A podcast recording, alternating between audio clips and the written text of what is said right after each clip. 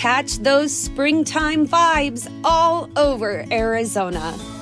Break out of the winter blues by hitting the water at one of our lake and river parks. Take a hike among the wildflowers. Just make sure to stay on the trails and leave the flowers for the bees. Discover Arizona's best kept secret and visit azstateparks.com slash amazing to start your springtime adventure. Everybody in your crew identifies as either Big Mac Burger, McNuggets, or McCrispy Sandwich, but you're the filet fish Sandwich all day. That crispy fish, that savory tartar sauce, that melty cheese, that pillowy bun. Yeah, you get it every time. And if you love the Filet-O-Fish, right now you can catch two of the classics you love for just $6. Limited time only. Price and participation may vary. Cannot be combined with any other offer. Single item at regular price. Ba da ba ba ba.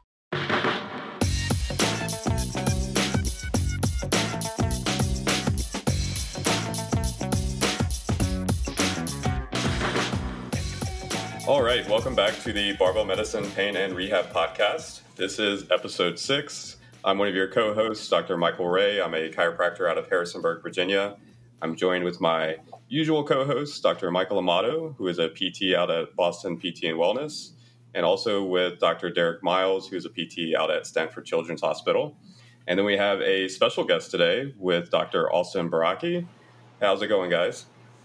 How's it going, Mike? Good, good, good. Austin, do you want to take? I'm pretty sure the majority of people who listen to us know you very, very well. Uh, maybe even more than you would like, depending on how personal people get. uh, yeah. Would you like to take a few minutes and tell everyone about yourself? Uh, not particularly, but uh, but I'll do it anyway. Uh, yeah, people people generally know who I am. I'm an internal medicine physician, practice inpatient setting, do some outpatient uh, telemedicine consultation work, barbell medicine coach, lifter, and uh, I think I'm uh, credited as the guy who helped bring you guys on board here. So uh, I'll take credit for that too. Yes, thank you for that. cool. Um, so yeah, we wanted to do this podcast today because um, there's some services we offer that I don't think everyone's quite yet aware of with barbell medicine. Since uh, and this is stuff Austin you were doing before Derek and I, and then Michael Amato got on board, and then we kind of expanded this pain and rehab division. Yeah. But we thought it might be good where like all of us get together because we deal with these consultations remotely and programming remotely for people dealing with pain and just kind of discuss some of the common things we deal with, uh, some common mistakes we see people make as they're trying to both train as well as deal with some pain that's going on uh, in their life.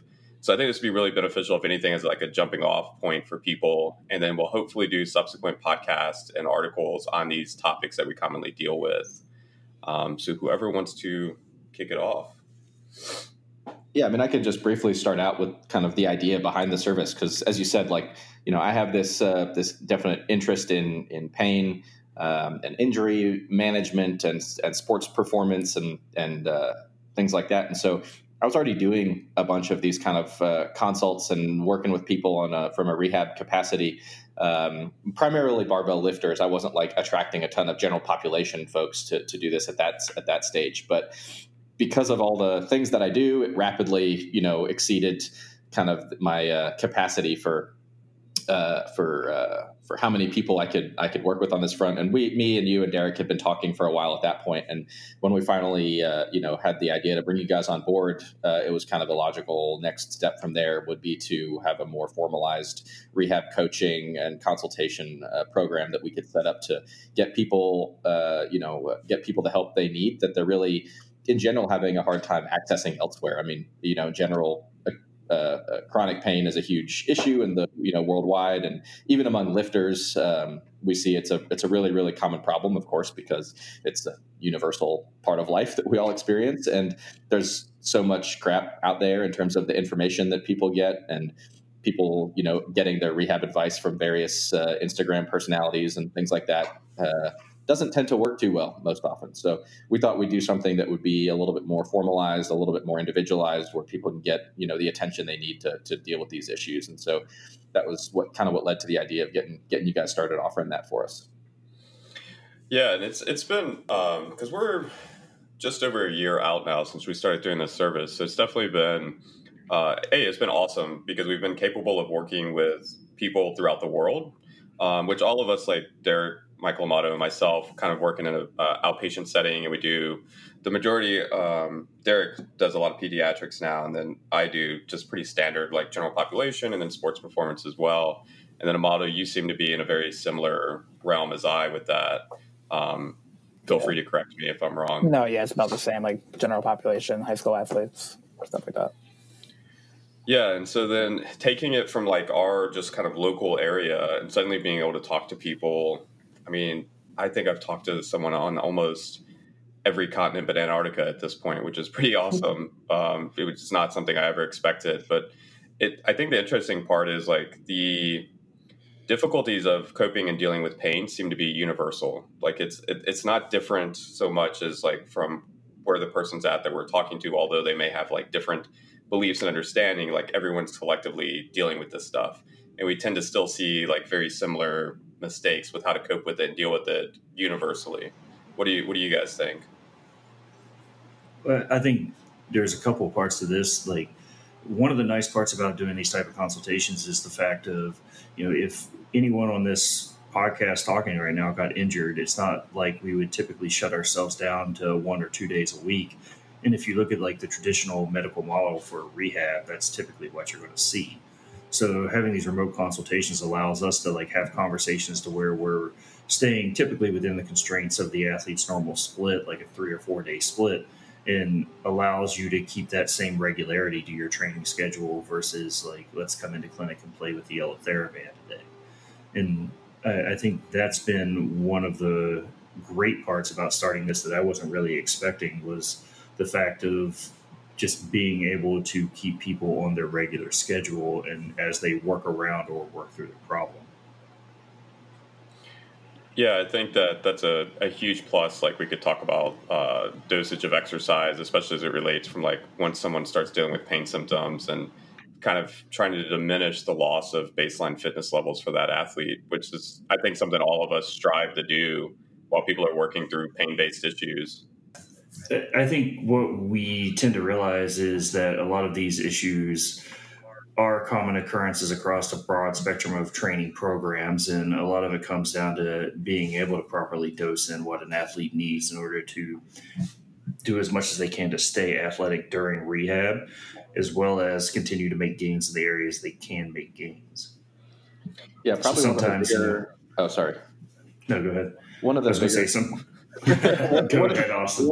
One of the bigger challenges, I think, is and and this is not un, unlike what what is dealt with in more in the outpatient setting, but dealing with a lot of the ideas and narratives that people come in with. But in this setting, a lot of it has to do with what they've come in with, either from their social group, from their doctor, or even from their coach and maybe they've been you know working with their coach or their coach has been doing something to try to help them get around it but maybe it's continued to involve inappropriate dosing of activity or continuing to give them inaccurate narratives about what could be going on and that leads to of course inappropriate you know uh, approaches to treatment. And so trying to work through and or around those things um, can I think there's probably an added challenge to working around those things when you're not actually physically face to face with somebody and you're trying to like change their mind around the world via webcam or something like that. What do you guys think about that? Um, I certainly I think it kind of cuts both ways because uh, there is that because face to face you do tend to get some of the body language side of things to where you can pick up on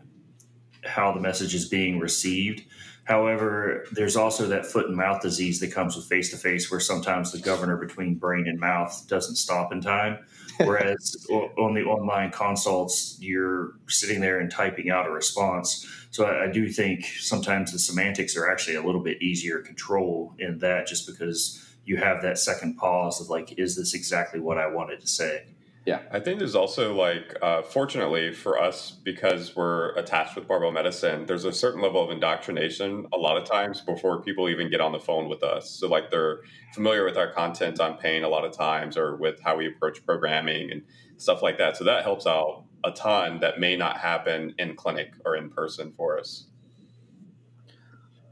so there's some degree of selection bias that can help, yeah. but uh, I think there's also some degree of selection bias also uh, that can be quite difficult to work through. Um, if you get what I'm talking about. Yeah, I mean, I think there are certain programming backgrounds that tend to gravitate towards us, and that can be awesome because we're trying to work on getting them to not be quite as dogmatic in their approach to training, which may be contributing to some of the injuries they're experiencing. But you know, it can be a little bit of a beat your head against a wall because we're trying to get them to not be as dogmatic in their programming and see that there are other ways with which to train. Yeah, belief change is hard regardless of like the topic of discussion, whether it's pain or programming. Um, I think this is a good segue for kind of some of the things that we commonly see, and, I think we've already kind of touched on like why we do this. It, it's mostly because we feel as though um, a we can help people out on this stuff because we deal a lot with pain and with people working through quote unquote injuries and trying to maintain some level of dosage of exercise so they're not losing baseline fitness. Um, but also, we feel like, you know, we can help people with a lot of these common issues that we're seeing. And our hope is not just like, oh, you know, get addicted to us doing programming for you and create this dependency, but more than anything is to instill self efficacy in people to self manage. I think that's all of our like collective hope.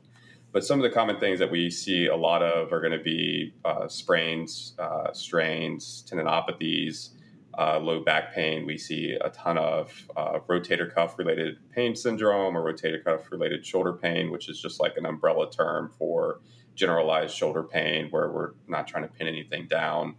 Um, hip pain, I, when I was typing this list out, I was like really, really struggling with not giving these ideas of like biological drivers and typing out like femoral acetabular impingement syndrome or whatever, which is actually pretty difficult to not do. Um, and then just like generalized groin pain, which could be like adductor strains or tendinopathies. Uh, one of our non-favorite terms, like athletic uh, pubalgia, which is just like persistent groin pain. So, so those are some of the things like we all collectively tend to see a lot of.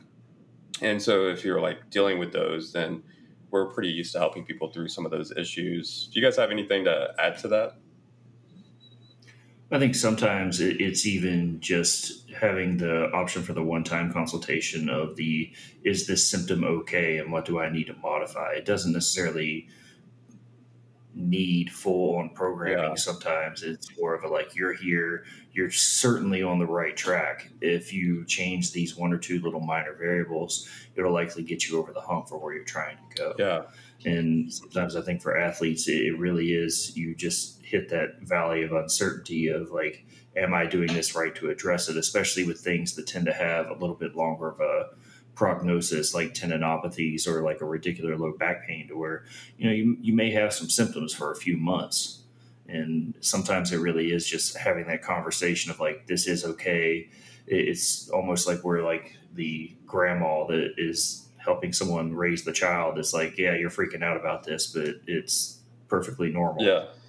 Yeah, I think there's I think there's like a whole spectrum of needs in this kind of scene, and I think what we're trying to do is to try to cover as much of that spectrum as possible. So, you know, we hear about people, there are tons of people who comment all the time in our Facebook group or, or message us or post and tag us and stuff about how maybe they just watched one of our videos or watched one of our articles. And with that knowledge that they were then armed with, they were able to, you know, completely you know fix their issue and get back to their normal life and training and they learned that valuable skill that they can carry with them forward so that's like the the people with the the least kind of needs here um, just from like watching a five minute YouTube video or something. Uh, maybe it's like from our four steps to managing pain in the gym or something like that. But you know, the next step up might be somebody who's like, okay, but I need maybe some more specific guidance for what I do for my knee pain or something. And so there's an option of like the the rehab temp, the knee rehab template or whatever other kind of the back the low back pain uh, kind of template approach where they can try to still run the thing on their own. And we've had some people who've reported great results from it. And of course, as you would expect with with any kind of a standardized program, there's some people who say, you know, I, I ran it and maybe it didn't work quite as well for me. And so maybe they're candidates for people who need a little bit more uh, individualized guidance. Maybe they need more than just a programming approach. Maybe they need some more of the education piece, the belief change, because the most common issue probably with those people is maybe a misinterpretation of what the pain means and then how to you know their learned responses to it in terms of what they should do about it and so maybe that requires a one-time consult and that might be enough for them where you know, we talk to them and educate them about it, what it means, and how to move forward. Or maybe they need at kind of the highest level of, of intervention needs. Maybe they need longer term programming and those people tend to need a whole lot of TLC to, to work through these issues and recognizing that especially with persistent pain kind of stuff that it's going to be an up and down process and setting expectations that hey we had a good day today but you know there's going to be ups and downs. If you have a setback next time what are you going to be able to do to, to work through that rather than as soon as it happens like freak out and go run back to the go run back to the to the ER to get more imaging done of this thing or something like that. And so there's this whole spectrum and trying to cover that whole spectrum of needs I think is is a big aim here. But the universal goal across the whole spectrum is, as Mike said, to provide people with the knowledge, the skills, and the strategies to be able to move forward and self manage these things as much as possible in the future. Yeah, I think there's a lot of good points there. Um, it seems to be like, especially once pain is, pain is entered into the discussion, there's a a lot of misinformation that we're hoping to correct, uh, just like in general as, as, a company through barbell medicine, and then um, While correcting that misinformation, there tends to be a lot of once you're experiencing symptoms, what are the meaning of these symptoms? Is this something I should be concerned with to, to what Derek was talking about? Or can we provide reassurance? And then a, a huge hurdle that all of us have heard talk about collectively is finding an entry point of tolerable level of activity to just build from. And then once you have that entry point, you know, it's gaining a new understanding about how to self manage and build from there back to the level of activity you want to, to be able to do. Yeah, I mean, I certainly have had athletes before who I've even said if they wanted programming, we need to go do two weeks of the same thing and then come back for me and we'll start formal programming just because there needs to be a little bit of a base laid out before we're probably ready to start touching barbells again. And, you know, I think that's a, a fine way of approaching it, especially for an acute issue to where there does need to be some specific activity modification. But once we start getting to where we know things are healed and a little bit more ready to go, then it's time to get the process started. Yeah, so I think um, the next thing that would probably help people to discuss would be some of the common mistakes that we see with people who are trying to work through pain based issues and maybe they've not quite talked to us yet, or uh, maybe they have, but they're still kind of having issues with it. What are some common mistakes that you guys tend to see with people who are trying to train but also are dealing with pain based symptoms? I think overreaching would be the biggest one to where it is we do have those days of waxing and waning of symptoms and you know we want to take advantage of the days where we are feeling better but to a point and the hardest thing I think for a lot of athletes going through rehab, and I'll even say myself included in the set, is when you know what you were able to do before you got injured, slowly progressing back into it instead of trying to chunk it and take huge steps on the days you are feeling better. And I think a lot of times athletes, you have a day where you're feeling good, and all of a sudden that jump from 225 to 315 seems like a really good idea before you really start thinking about the percentage jump that that's going to be. And we end up having a setback from there. And a lot of it is like trying to understand to, to go back to the common phrase that this is a process and a series of small steps is going to beat leaps and bounds when it comes to training progression just about every time. Mm-hmm. It's kind of like trying to define like where you're going instead of trying to go backwards to some, you know, kind of skewed view of what you used to do. That's an interesting way of looking at it. Is like you are actually trying to go backwards at that point if you're trying to get to where you were in prior levels of training. Yeah, I, and not everyone and not everyone needs that conversation, but sometimes I do explore that, and it's like, you know, like when are we talking about? Like, are we talking about like last week? And that, that's more realistic, but are we talking like 6, 12, 18 months ago? Because then we have to kind of define like where we're going towards. And that, that's not like a setback, but you know, you could end up in a better place than you were like 18 months ago. But but then the other thing, whenever we have like muscle injuries, like hamstring injuries or something like that, it really is having that conversation of this is going to feel good before it actually is good. And mm-hmm. making sure that we're not pushing beyond the physiological limits of what we know and I think that's the issue a lot of times as well is you'll have athletes that will be going through a rehab process and start feeling better and they're like, heck yeah, I can go ham today. and not understanding that even though things aren't feeling good and we want that to happen, that we still have a higher risk of re-injury at this point. We're not quite through the say or through the rehab zone of things where we're ready to go ham in the gym again. Yeah, it's like the double-edged sword of like using symptoms as a guide because you can use symptoms as a guide to dictate tolerable training positions and exercises, but then like if symptoms are no longer there, you know, what's kind of guiding your decision making beyond that?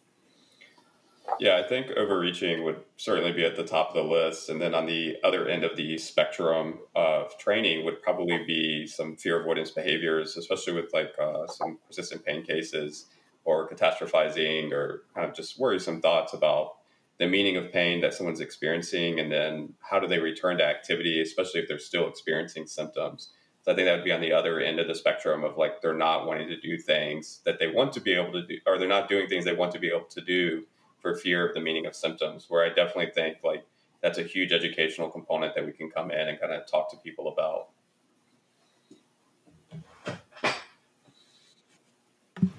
Yeah, I would agree with that. A lot of this does come down to that, like, where do we start? But the nice part about the programming side of things there is, you know, through looking back over the prior weeks, it's really easy for someone to be able to see progress.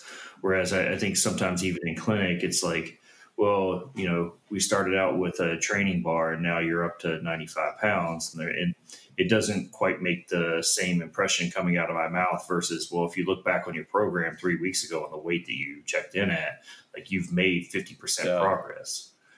We still may be having symptoms, but look at how much more you can do now. Yeah, I think that's a, a, a great point is having the ability to track kind of those markers and then and show, you know, what we would call objective progress. I think just being able to demonstrate that a lot of times because part of the whole if symptoms have been going on for a while, it is that frustration where you feel like you're stuck. But the more we can get athletes to see that they are making some progress and, and there is a path that they can follow, the better off we can actually like walk down the path with them.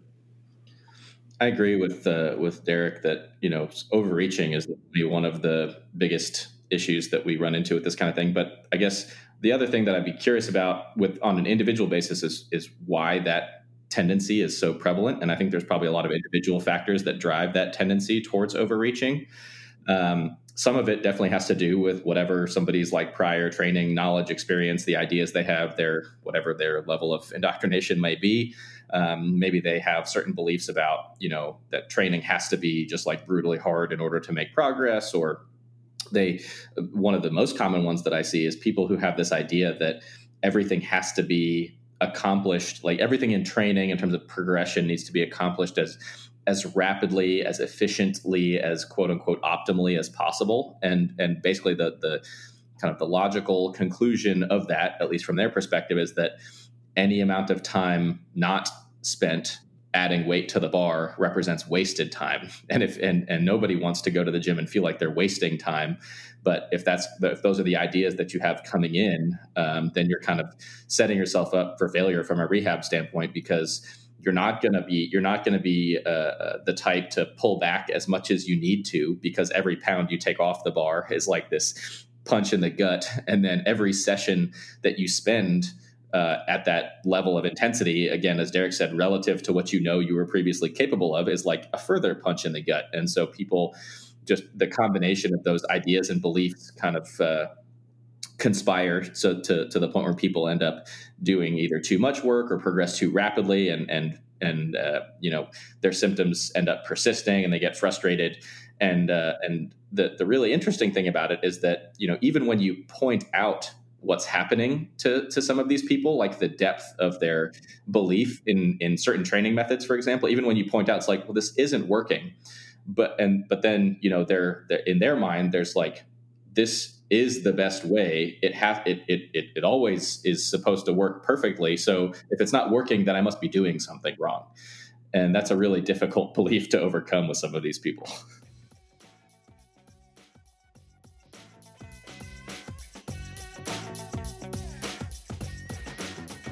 The Barbell Medicine Pain and Rehab Seminar is coming to Boston on November the 2nd and the 3rd this year. The seminar is dedicated to helping attendees understand and implement scientific principles into clinical practice in order to provide evidence based care to the patients dealing with pain and the rehabilitative process. The seminar is appropriate for clinicians, coaches, trainers, and any general public member who wishes to increase their knowledge about pain, rehab, and case specific exercise prescriptions. Lecture topics will include evidence based practice, pain education, hip pain, shoulder pain, low back pain, youth resistance training, and ACL rehabilitation.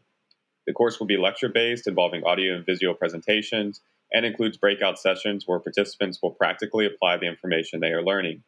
Breakout sessions will include exercise prescriptions involving variations of movements such as the squat, the deadlift, bench press, overhead press, and dynamic loading. After completion of this two day seminar, attendees will have a broad understanding of the current best scientific evidence regarding these topics and how to apply such knowledge to clinical practice. Every seminar will include a question and answer section with myself and Dr. Derek Miles, and we will spend time going over all of your questions. To find out more details about this seminar, just go to our website at barbellmedicine.com and click on the seminar tab. We do have an early bird special that will be expiring soon that involves $99 off of the standard retail price.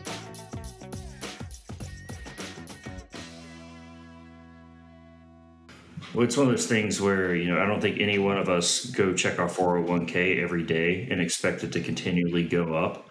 And it, really is the same type of investment. It's just in our physical health versus our retirement health.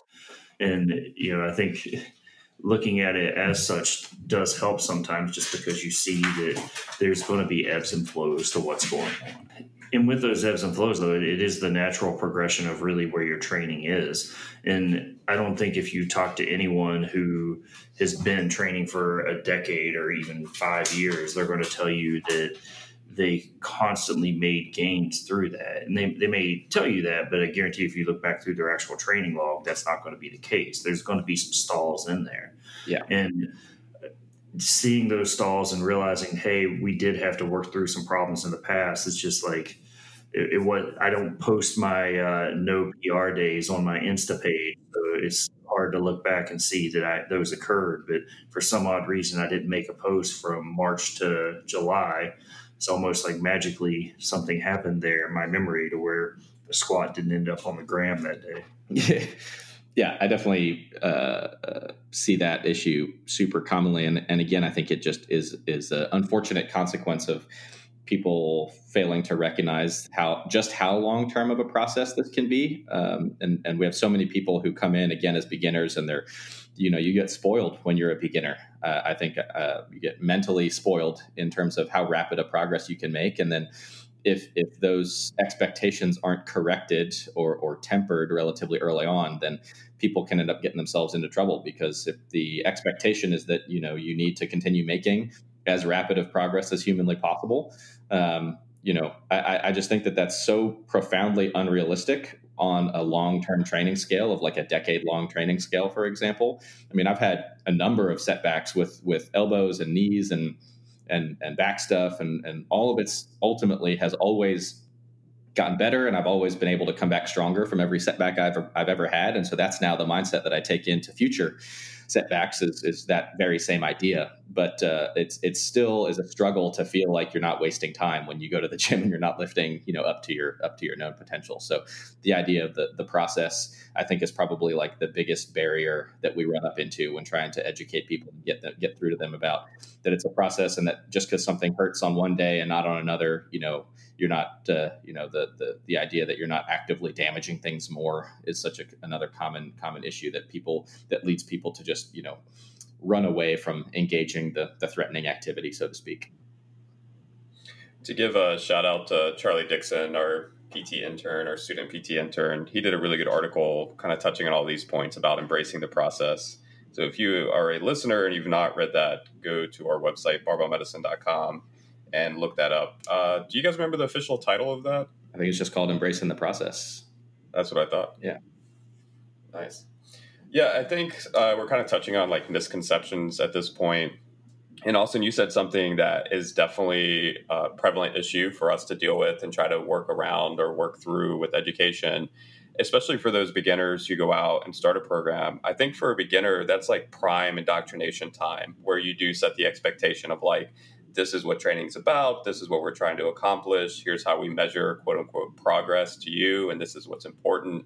And that's where people really can fall into that uh, pitfall of like, I've got to constantly be adding weight to my lifts in order to have measured progress. And that's all that matters to the point that they really just start disregarding their subjective feeling of the of their approach and the process. Yeah, part of that is why, you know, although it was a controversial decision and one that involved a lot of discussion and debate um, when we when we proposed some sort of a beginner approach to actually introduce the application and utility of subjective metrics, um, you know, from from day one, basically, so that we don't get through this early rapid beginner phase and then have to undo a lot of these expectations and narratives that get kind of baked in along the way, and getting people to understand that hey, you know, some of that subjective stuff is really valuable.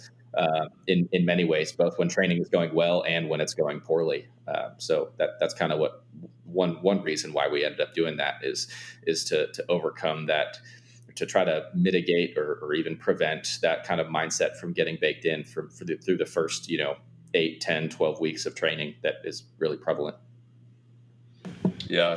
And go ahead derek i think part of this even gets at you're learning the technique of the movement so there's going to be a lot of variability in there so if we put in things like RPE early on, you're learning that variability as you're learning what hard is.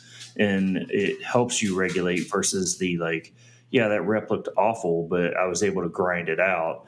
And like, well, let's be honest with myself, did I really have two more reps? And there's going to be a lot of variance in that early on. And that's just part of the process as well. Yeah.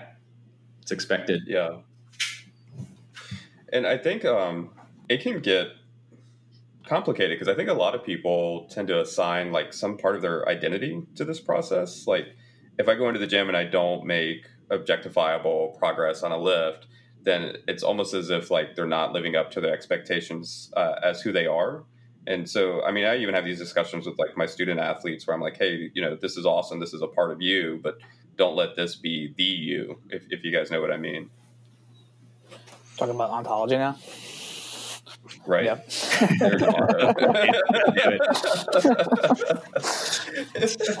Do we all scream now because uh, Amato said the word of the day? no, if, I need like a. You need like a counter. You need like a yeah. like a like a meter. Um, I, yeah. no, it's a good point though. It's like trying to figure out again like what's meaningful to that person but uh, not letting it dominate the entire uh, experience and trying to find meaning in some other things too right one i other... need like a voiceover for word of the day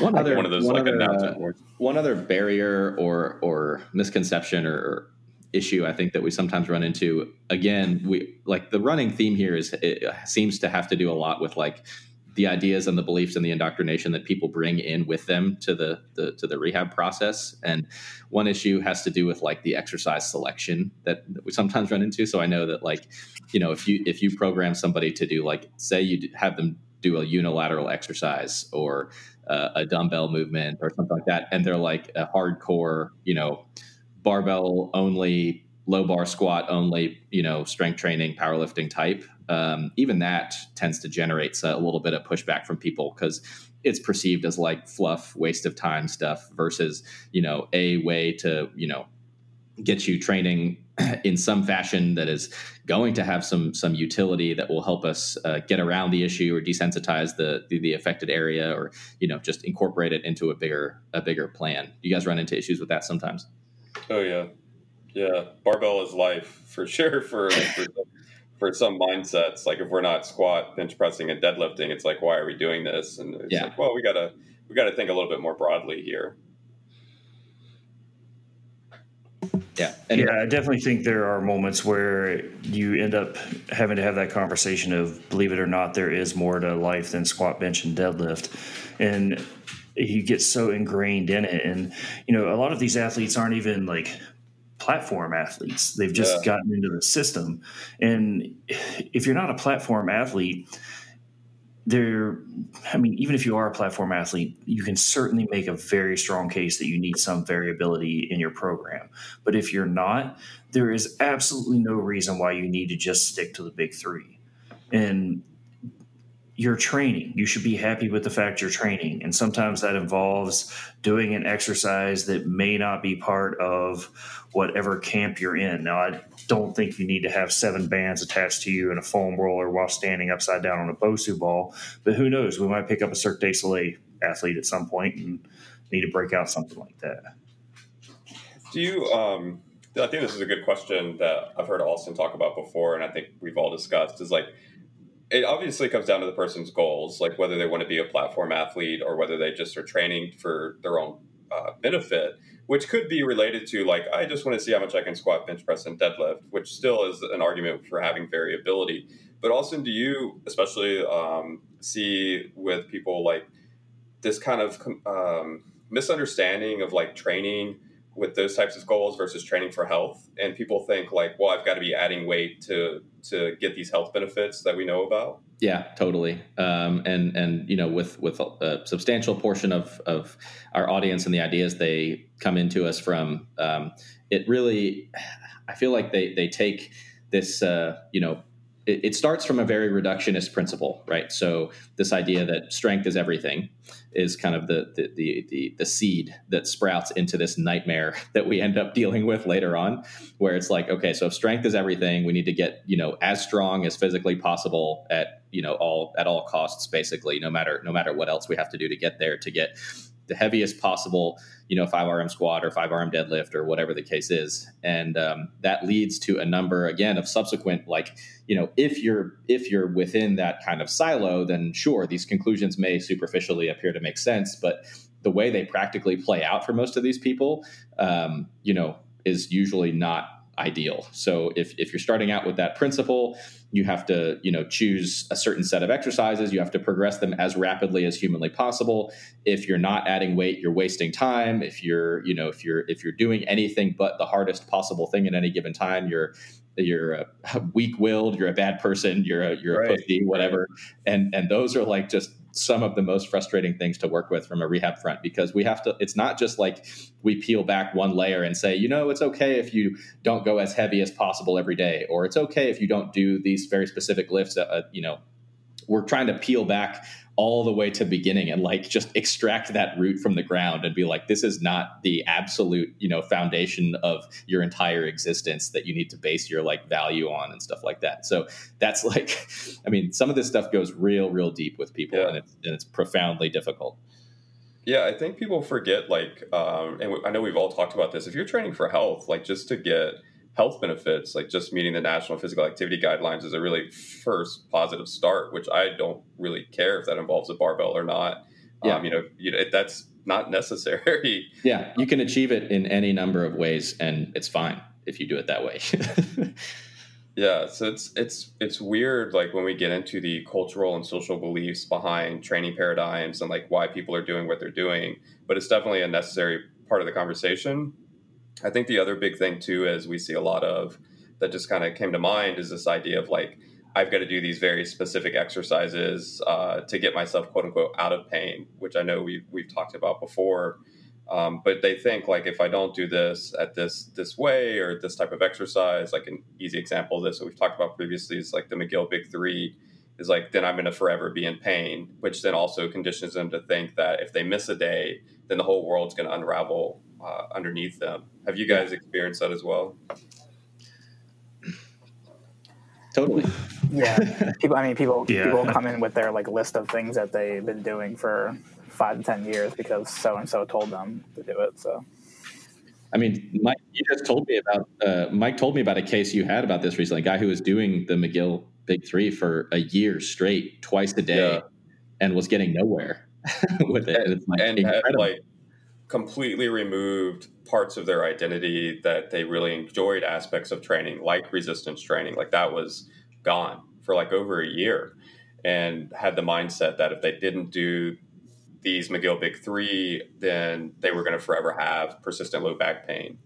Uh, and that's really tough Uh, I mean, it it sounds like an easy conversation because you just come in and you're like, well, you don't really have to do that, but that's much easier said, much easier said than when you're trying to break through that barrier and work well, on those beliefs. I, I, think one of the issues, and, and that's super common there, and, and I know was an issue with that particular individual, it was that you know one of the lifter or some of the lifters or the personalities in the scene that he like looked up to that were viewed as authorities, they yeah. had themselves like either worked with worked with McGill or endorsed him or whatever, and so that like authority ends up, you know, amplifying the power of the potency that of the message, the depth which which it buries into their brains. Yeah, it's it's a thought virus. Like, and once it's in there, I'm like, I I don't know how long this is going to take to get out. yeah, yeah. I, well, that gets. We always have that conversation of like, have you considered doing less? And when someone comes in with like 10 exercises that somebody has told them or is functional, then it's like, well, you're doing all this and then you're trying to train on top of it. Maybe if we pare back half of this, we can get your workout back under two hours. You can start enjoying it again. Yeah. Yeah. It's almost like, um, I mean, a lot of this is ritualistic. The whole idea of training is ritualistic, but it, that's, I think, for especially for like when we're talking about pain, that it really gets indoctrinated that they have to do this, and if they don't do it, bad things are going to happen to them, which is just a horrible, horrible place to be in. But unfortunately, happens a lot by perceived authority figures. Well, I think it also gets back to that kind of prior side of things and why we really try and be careful with what we say and you know we run into this a lot of times to where somebody with 200,000 followers is out saying if someone's questioning the evidence behind what you're doing you shouldn't listen to them because obviously they don't train. It's like nah dude that's that's not how this whole science thing works. It, it's funny like in the weight room it's like picture it didn't happen. And then with your treatment method it's like nah man it's, it's just my opinion. It's like I'm, I'm going to go around and start telling everybody I squatted 700 pounds and see if they trust me when I say it's just my opinion. It really happened, bro. And yep. when we talk about the evidence, that's how we accept a lot of these things. It's like, can you put up you doing some crazy treatment or doing something that is like completely contrary to what the evidence says and have it still work? I think the tough part is like I've talked to some of these people on remote consults over this past year and I don't ask this, but they reveal to me like how much they've spent on these quote unquote like guru programs and consultations, and I, my mind is blown every time because I'm like, what? Like that costs that amount of money? That it just doesn't make sense to me. Desperation. I mean, what? Yeah, it's and it's one of these things where it gets back to this like marketing versus substance. Yeah. and you can have a lot of things to where programs get promoted and it, i would say to people listening to this if it has pain free in the like title of it there's a chance it's probably suspect because i highly doubt any of us should expect to go through the rest of our life without some episode of pain. Yeah. it'd be a really weird experience if we're being honest. And bulletproof. If it has bulletproof run away but it, that is an expectation that I think is a misconception. Um, is this it gets set that because I've seen this from other like we'll consult on prior rehab professional cases where they've already seen a clinician, whether MD, DC, PT, or whatever, and they're like, "Well, they told me I couldn't do this until it's completely pain free, so I just not done it." And I'm like, "Well." You know, I understand why they're saying what they're saying, but it actually is going to be okay if you have some symptoms as long as it's tolerable doing this and then that helps us find that like initial step into activity to get them to do the things they want to be able to do. But that's a very common common theme. Well but i think it also gets into some of the nuance of this because obviously we talked about instances where things feel great you shouldn't do right. things and instances where you're having some symptoms and it's perfectly okay. And some of this really is contingent upon the condition itself and it's why it, it is beneficial to speak to someone with a good understanding of both physiology and a lifting background because there typically are plenty of things we can do. Occasionally we get so hung up on the thing the one thing we can't do that we forget that there's 10,000 other things we can. And sometimes we get a little bit too fearful of the one thing that we probably should start doing that it's hard to reintroduce it without a little bit of guidance. Yeah. If if you guys were to try to distill down some advice for some of the people who maybe are in a position where they can try to attempt to self-manage maybe before seeking out uh, you know a, a, more formalized consultation or something. What would be kind of the biggest things that you would suggest for from a self-management standpoint for people? I think uh, go ahead derek. I was going to say one of the biggest things is just slow down. Like it, uh, whenever you have a setback uh, you need to put a little bit of a governor in place most of the time and not just try and add five pounds just because you think you can grind it out. There's absolutely nothing wrong with taking some weight off the bar and having a deload for a little while while things are healing or while symptoms are settling out. And if you can follow that heuristic, that will take care of a lot of things on its own. It's just having that internal conversation of saying, I can work through this. I just need to be honest with myself about how I'm feeling. And then if you look at a lot of the things regarding strains and tendinopathies, it really is like slow tempo loading is one of the biggest things we really have for it. And sometimes in the case of anterior knee pain, we may need to take out squats for a little while in lieu of leg press. And it's okay to try other exercises while you're going through the process itself. Yeah, I, I mean, we have um, a couple of articles out on this and YouTube videos, and like our usual. The first thing I say to people is if you have a fear of what the pain means, I would just get a consultation, whether that's by a trusted local clinician or by one of us. I would talk to someone about it because that can lead you down a very not great road. If you have a, a fundamental misunderstanding of pain and you're fearful of the meaning, it, if you can get on the phone or you can talk to someone in person you trust about it, then you probably can get put down a much better path for working through the issue once we can address those beliefs and, and thoughts. With that said, the common like training approach that we talk about pretty regularly is, um, and it's such a, we say it in such general terms. People are like, "Oh yeah, it's just load management," but there's a lot of nuance to that discussion where people are like, "Well, I just didn't uh, add five this week," and I'm like, "Well, that's not quite what we're saying." Because like there's more to this. It's like didn't add five pounds. Load management check. Right. it was a grind, and I almost died. And thankfully, I had safety bars, but you know I didn't add weight. But uh, so we try to talk to people about that. Like load management could be. Uh, if you're using RPE, which we hope you are, you're dropping a point off RPE to help manage internal intensity and it, should manage your external intensity as well by doing that. But uh, some people will be in like uh, particular blocks that are very focused on top singles for for strength. And I'm like, hey, maybe we just back off of that and we go to you know threes and fives or eights even. Like depending on the severity and how symptomatic you are, we may just completely inverse volume, and like that's load management. Or we change frequencies of days of training. Like you've been squatting three days, maybe we go to two and see how that does. Or if you've been resting on a Tuesday, Thursday, maybe we rest on a Tuesday, Wednesday, like stuff like that. Like it is such a, a nuanced discussion that I think gets broad stroked very often on the internet, whereas there's a lot more to it. So that would be like the secondary step. And then if you're still having issues with that, uh, the next thing could be changing range of motion of the exercise or even changing to Derek's point exercise selection. Like all of your gains with the Z would not be lost if we took a couple of weeks and stepped away from barbell back squat and did a leg press. Like it's not going to be the end of the world, I promise you. Yeah, and even on top of that, even if you end up having to do something different or take pull that out for longer, you know, reacquiring said gains is also perfectly feasible. Right. Like I said, I mean, I've had periods of time where I had to completely, you know, go down like on my bench press, for example, I've had to go all the way back down to literally like the empty bar for sets of 15 with tempo or something. And then, you know, like three months later, putting up, you know, a PR single or something like that. So it's like, you know, the, it just doesn't disappear like that. And even to the extent that you detrain, that may be, you know, part, a required part of the process, so to speak, um, because trying to avert any degree of detraining at all times may be part of the dosage right. problem.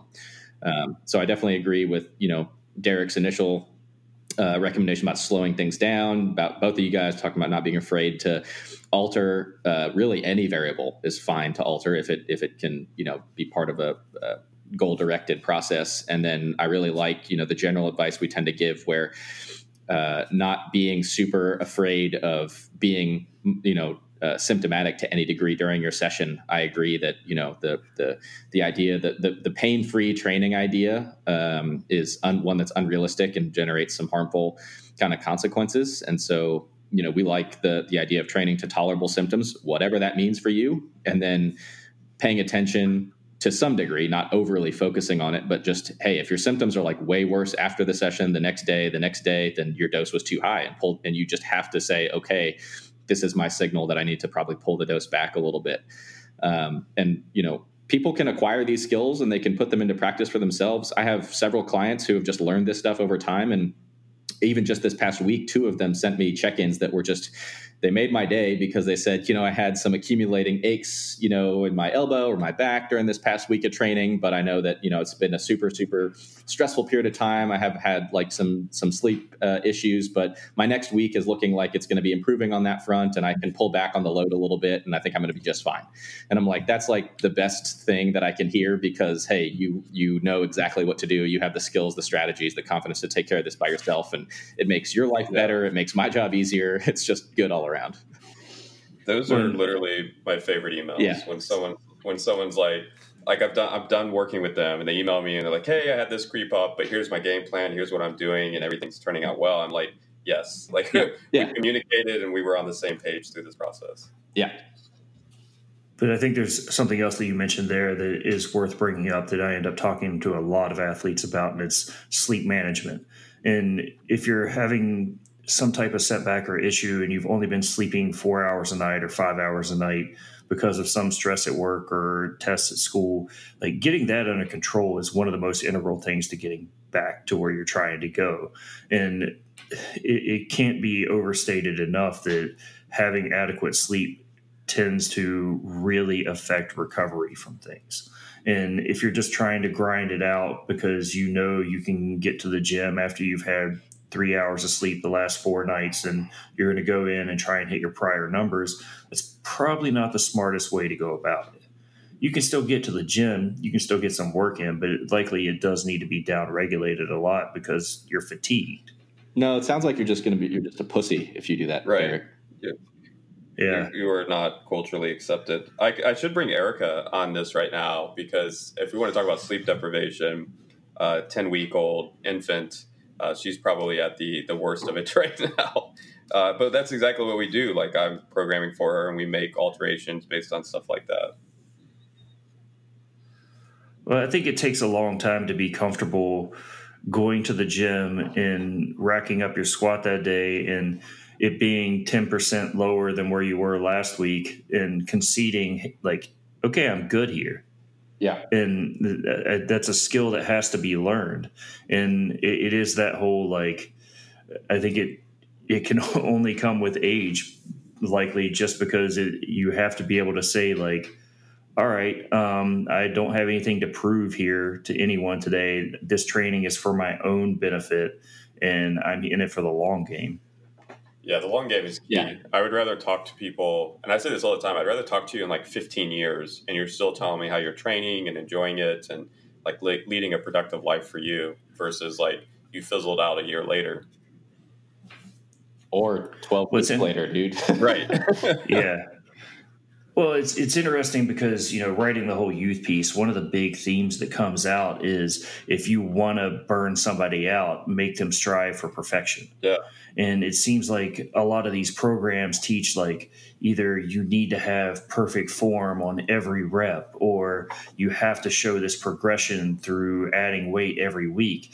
And it's like no wonder people stop doing those programs. Like nothing about that sounds fun if I was expected to be perfect at my day job every day, every time, like I'm probably going to go find another career. Yeah. Like we we learn from our mistakes, and unfortunately, like you have to make them, but it really is like the things that end up making you better along the way. a lot of these scenarios also- also seem like opportunities for people to like just get good at something different or something new and that can like still kind of like it may not be the main objective uh, at that point but it's at least something that can keep you engaged and like come out the other end better better for it like kind of austin was saying like you may have to take a big step back but it may end up in a uh, actual performance enhancement down the road. Yeah, I'm about to PR my reverse grip bench, so exactly. that's cool. Yeah, yeah, yeah. Which I kind of want to try out now, but I feel like I'm just a groupie at this point if I start. To yeah, it is the hot trend, you know. yeah. It is the fall like hot boy summer thing. Yeah. hashtag reverse grip bench. That might be too long for a hashtag.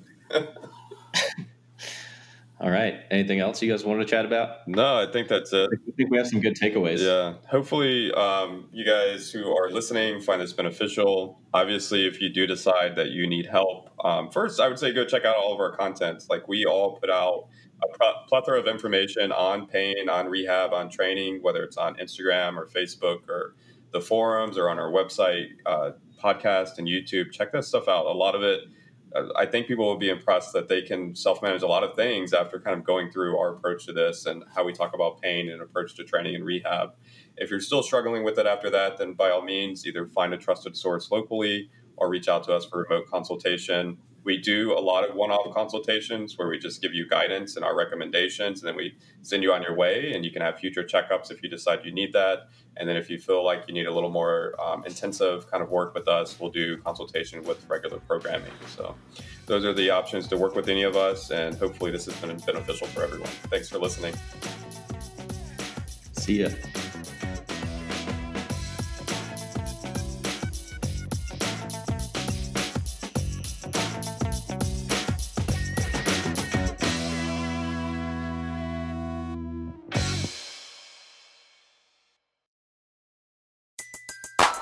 Everybody in your crew identifies as either Big Mac Burger, McNuggets, or McCrispy Sandwich.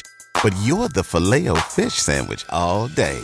That crispy fish, that savory tartar sauce, that melty cheese, that pillowy bun. Yeah, you get it.